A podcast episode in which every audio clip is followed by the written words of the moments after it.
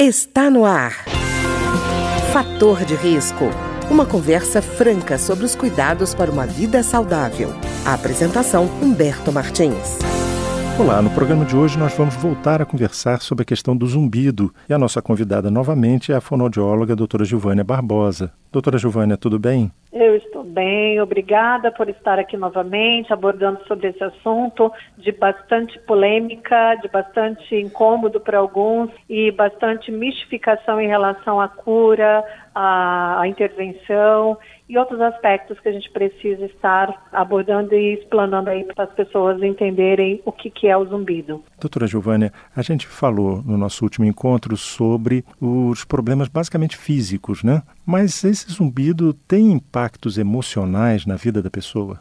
Sim, a gente tem que entender que o impacto é tão grande que, em alguns casos, chega a um grau de impacto de percepção, que é o handicap, chegando a ser catastrófico. Tudo que a gente pergunta sobre o zumbido causa impacto. Um uhum. exemplo, a gente pergunta, devido ao seu zumbido, é difícil de se concentrar? O paciente não hesita em falar sim. Ele uhum. poderia responder às vezes, ele poderia responder, não, não tem dificuldade de me concentrar. Ele tem dificuldade de se concentrar. Ele fica nervoso com o zumbido, ele fica confuso, ele pensa no zumbido 24 horas, porque ele uhum. dorme com o zumbido, ele acorda com o zumbido, ele não dorme às vezes, o zumbido afeta a questão do sono e da vigília, ele fica extremamente irritado o dia todo, ele não aproveita a vida dele, ele se queixa para todo mundo. Então, isso causa impacto para ele e para as pessoas que convivem com o paciente. E, doutora Giovânia, há maneiras de medir esse impacto é, psicológico que o zumbido está provocando na vida da pessoa? Sim, o que, que a gente faz? Existem questionários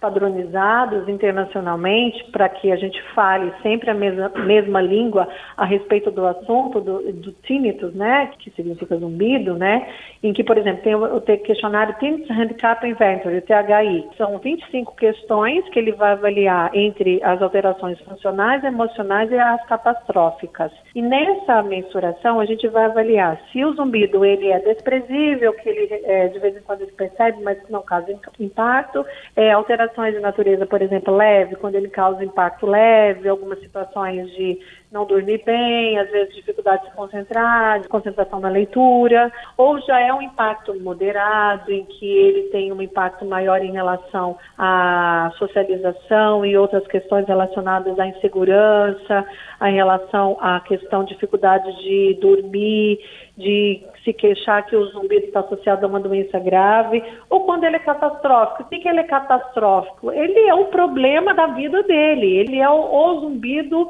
em pessoa. Então, tudo na vida dele, todos os problemas da vida dele, tudo de ruim na vida dele está associado ao zumbido. Como a gente não consegue mensurar, igual eu falo, a gente não mensura dor, a gente avalia o grau de incômodo. Da mesma forma, a gente avalia o grau de incômodo do zumbido.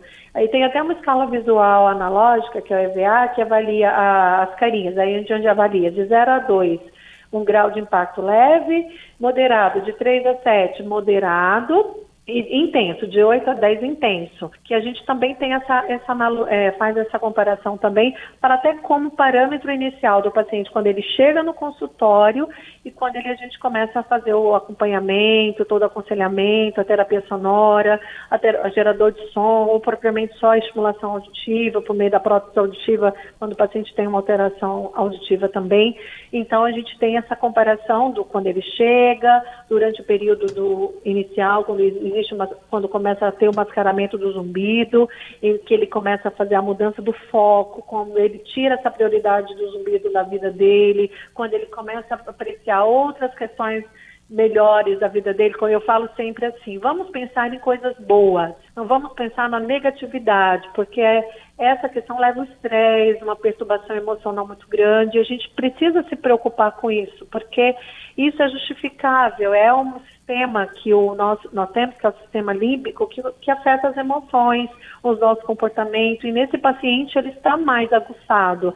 Essa terminação nervosa, ela está mais presente, ela está mais perceptiva do que aquele paciente que percebe o zumbido e nem se incomoda tanto, ele prioriza outras coisas na vida que muda o foco em relação a isso. Quer dizer, doutora Giovana, há perdas é, na vida social do paciente, né? Muito grande. Tem paciente que se isola. Por que se isola? Porque tem zumbido que aumenta com a presença do ruído. Hum. Então, o paciente está numa situação de muito barulho, ele come... o zumbido aumenta. E ele não consegue interagir com as pessoas. E aí, o que, que acontece? Ele vai no lugar que ele provoca esse zumbido? Não, ele vai se afastar. Ele vai evitar esse contato social. Então, isso é impactante. Isso já é uma questão ah, funcional do zumbido é, o zumbido a afetar as atividades sociais dele, afetar a questão da interação familiar. Imagina você ficar, é. evitar situações de rotina por conta do zumbido. Eu imagino, inclusive, que deve ter reflexos cognitivos a longo prazo, né? Quer dizer, a pessoa claro se isola,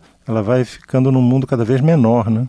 Claro, ela fica o famoso bichinho do mato, ela fica no mundo, isolada no mundinho dela. E ela não pode fazer isso, que imagina, ela ficando é, escutando zumbi, pensando nisso o tempo todo. Porque quando você está isolado, o que, que você pensa? Na doença, em coisas negativas, em coisas ruins, você se torna vítima daquela situação. É como se o zumbido fosse maior que tudo na vida dele. A valorização do zumbido está acima de tudo. E isso acontece com muito paciente. A gente acha que não, mas isso é muito comum. Existem relatos de casos que foram a suicídio por conta do zumbido. Imagina um carrapato te mordendo o dia inteiro, 24 horas. Você quer ficar livre daquilo. Você empurra, empurra, a costa, tira, ele não sai dali. Imagina o zumbido isso 24 horas por mais de seis meses. E isso pode levar até a anos, porque às vezes o paciente procura, peregrina tantos profissionais que não, não é que não se importam. Muitas das vezes eles acabam sendo. Uh, por falta do conhecimento, de, de por, às vezes não querer se aprofundar mais nesse, nessa área, acaba colocando aquela questão, não, tem que acostumar, não tem o que fazer, é um problema de audição, vamos encaminhar para o fono, mas ele, ele precisa de um outro profissional também para dar esse suporte, que já causou um fator emocional. Então ele precisa do psiquiatra, a gente precisa encaminhar também para psiquiatria, para nos dar suporte, para psicologia. Então, é. olha quantos profissionais estão envolvidos nesse processo. Quer dizer, o processo depressivo também se, se instala a partir exatamente desse isolamento social, né? Também, assim, ó, o, o, ato da depressão já leva o isolamento. Imagina um paciente que tem depressão e que tem zumbido associado. Que tristeza, que catástrofe. Por isso que se torna um impacto catastrófico na vida desse paciente. É, e, Tão catastrófico que tudo na vida dele é o zumbido. E aí fica aquela, aquela. Depois que o processo já andou, fica sem saber se a depressão causou o zumbido ou se foi o zumbido que provocou o aparecimento da depressão, né? Aí no meio do processo já fica até difícil, né? É, é uma, é uma, assim, é uma tênue entre, é uma comorbidade, na verdade, a gente chama de comorbidade. Na verdade, por isso que precisa investigar esses aspectos causadores, porque são várias vertentes que estão envolvidas em que o fator emocional pode ser um fator agravante do zumbido. Por isso que primeiramente se faz uma investigação se o paciente tem um problema de audição. Eu já tive casos de pacientes que têm problemas de audição, têm problema com zumbido, que é extremamente impactante, mas ele não aceita nada de intervenção ele não aceita o aparelho auditivo, ele não aceita o aconselhamento, ele não aceita a psicoterapia, ele não aceita que ele tem que tomar medicação. Então, isso é muito difícil. Você, uhum. tem, você tem que ter a consciência, o paciente tem que entender que se a pessoa não colaborar com ela mesma, ela não vai ter resultados. Porque a gente tem a visão do imediatismo, tomar o remédio uma vez e, e, querer a solução imediata. E a gente tem que entender que se a gente não mudar os nossos hábitos, não cuidar da própria saúde, não zelar pelo nosso bem maior que a nossa vida, tudo isso a gente está colocando em jogo. Então a gente tem que ter essa percepção e esse cuidado de que eu, paciente, sou o principal colaborador das intervenções que chegam até a mim. Aceitar que eu tenho problema de audição e que meu zumbido também é uma natureza auditiva, mas que ele também tem um cunho emocional associado. Se eu não colaborar com esse trabalho da fono, da psicologia, da, da psiquiatria, eu vou, não vou ter resultados satisfatórios. Da mesma forma, um paciente que tem alterações metabólicas, que tem uma alteração da tireoide, de diabetes e outros problemas cardiovasculares, que se tornam fatores agravantes associados ao problema de audição. Então, eu tenho que aceitar o diagnóstico, eu tenho que aceitar a intervenção e colaborar com meu com a intervenção que vai ser proposta, que não é imediata, ela leva meses, ela leva mudanças, e você sabe que mudança gera dor. Você uhum. sabe que é difícil quando você vai lá na feridinha do paciente, aonde dói, aonde incomoda, ele querer mudar, ele entender, a, esse, ele se conscientizar desse problema e querer mudar, querer uhum. fazer algo diferente, pagar pelo preço desse tempo da intervenção. Dessa mudança, né? Dessa mudança, justamente. É, porque a, normalmente a pessoa tende a dizer assim: bom, se até aqui deu tudo certo, por que, que eu vou mudar? Sim, Aí, mas tem que mudar porque tem que melhorar, porque a vida muda. Né? É, né? mas a gente chama de síndrome Gabriela. Eu nasci assim, eu cresci assim, eu vou ser assim. Não pode. É. A gente tem que fazer a coisa acontecer. Sair dessa síndrome Gabriela e fazer a coisa acontecer. Tá ótimo. Então eu queria agradecer a fonoaudióloga a doutora Gilvânia Barbosa, que conversou hoje conosco novamente sobre a questão do zumbido. Muito obrigado, doutora Gilvânia. Obrigada a você, Humberto. E aí eu gostaria de ressaltar o trabalho da fonoaudiologia na área do zumbido. Tá? Uhum.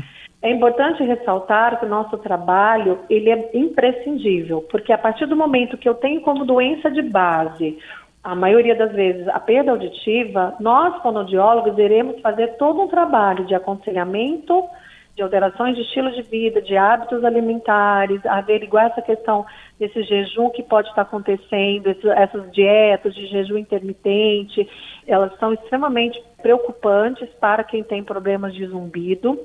E o nosso trabalho, por meio da realização de acufinometria, que é a medição subjetiva do zumbido, a gente vai trabalhar a prótese auditiva, que vai propriamente, de repente, pode ser o suficiente para reabilitar esse paciente, ou a terapia sonora, ou então aparelho auditivo e geradores de som, que tem na própria prótese auditiva associada. E a gente tem observado resultados satisfatórios, pacientes há 10 anos com, com ruído de impacto, com alterações emocionais, funcionais e até mesmo é, sintomas catastróficos em relação ao zumbido, que o paciente tem uma vida social restabelecida, mudança do foco, ele melhorar a qualidade de vida e a gente observar o quanto que isso é importante no trabalho. Então a gente tem que pensar que o trabalho ele é multidisciplinar. O, o fonoaudiólogo sozinho não consegue, o otorrino sozinho não consegue, psicólogo, o, o, psiquiatra, a gente precisa desse conjunto. E a gente precisa desmistificar que o zumbido não tem cura. O zumbido tem cura, ele tem tratamento, porque várias vezes o paciente sai de um consultório médico com aquela questão: você tem que acostumar com o zumbido porque não tem cura. A gente uhum. tem que abraçar essa causa. É muito ruim você chegar num profissional e ele falar para você que o problema dele não tem solução. Imagina para um paciente desesperado está numa situação entre o desespero aplicado a um ruído que incomoda a ponto de levá-lo à loucura, à irritação extrema, a, a, isolamento social por conta desses fatores, e ele escutar isso de um profissional. Eu acho que é, é colocar ele no fundo do poço e jogar mais terra em cima. Então a gente tem que estar tá acompanhando, a gente tem que escutar o paciente, porque zumbido e dor são algo que a gente não mede, mas a gente mensura por meio do que incomoda. E a gente precisa valorizar o que incomoda, a gente precisa cuidar disso daí, porque senão a gente tá, a gente não está agregando como profissional, a gente tem que oferecer o nosso melhor para esse paciente, para ele proporcionar o que? A qualidade de vida que ele precisa. Ele precisa estar bem, viver com qualidade. Isso é o mais importante. Desde já agradeço, nós estamos sempre à disposição. Nós, eu amo zumbido, eu tenho paixão por esse trabalho e isso me traz muita gratificação quando eu vejo um paciente chegar em mim e falar assim: eu achava que o meu problema não tivesse jamais solução e você está aqui para me ajudar. É muito acolhedor, a gente precisa saber acolher esse paciente. Mais então, uma vez agradeço e a oportunidade futura da gente estar abordando outros assuntos relacionados a, essa, a esse assunto também. Muito obrigada. Obrigado, doutora Giovanni. Obrigada, Humberto. Um abraço. O programa de hoje teve trabalhos técnicos de Ricardo Coelho. Se você tem alguma sugestão de tema ou comentário sobre o programa de hoje, basta enviar uma mensagem para o endereço eletrônico programa fator de risco, tudo junto, arroba gmail.com. Até o nosso próximo encontro. Fator de risco, um programa com dicas para melhorar a saúde. Uma produção da Rádio Câmara, transmitida por emissoras parceiras de todo o Brasil.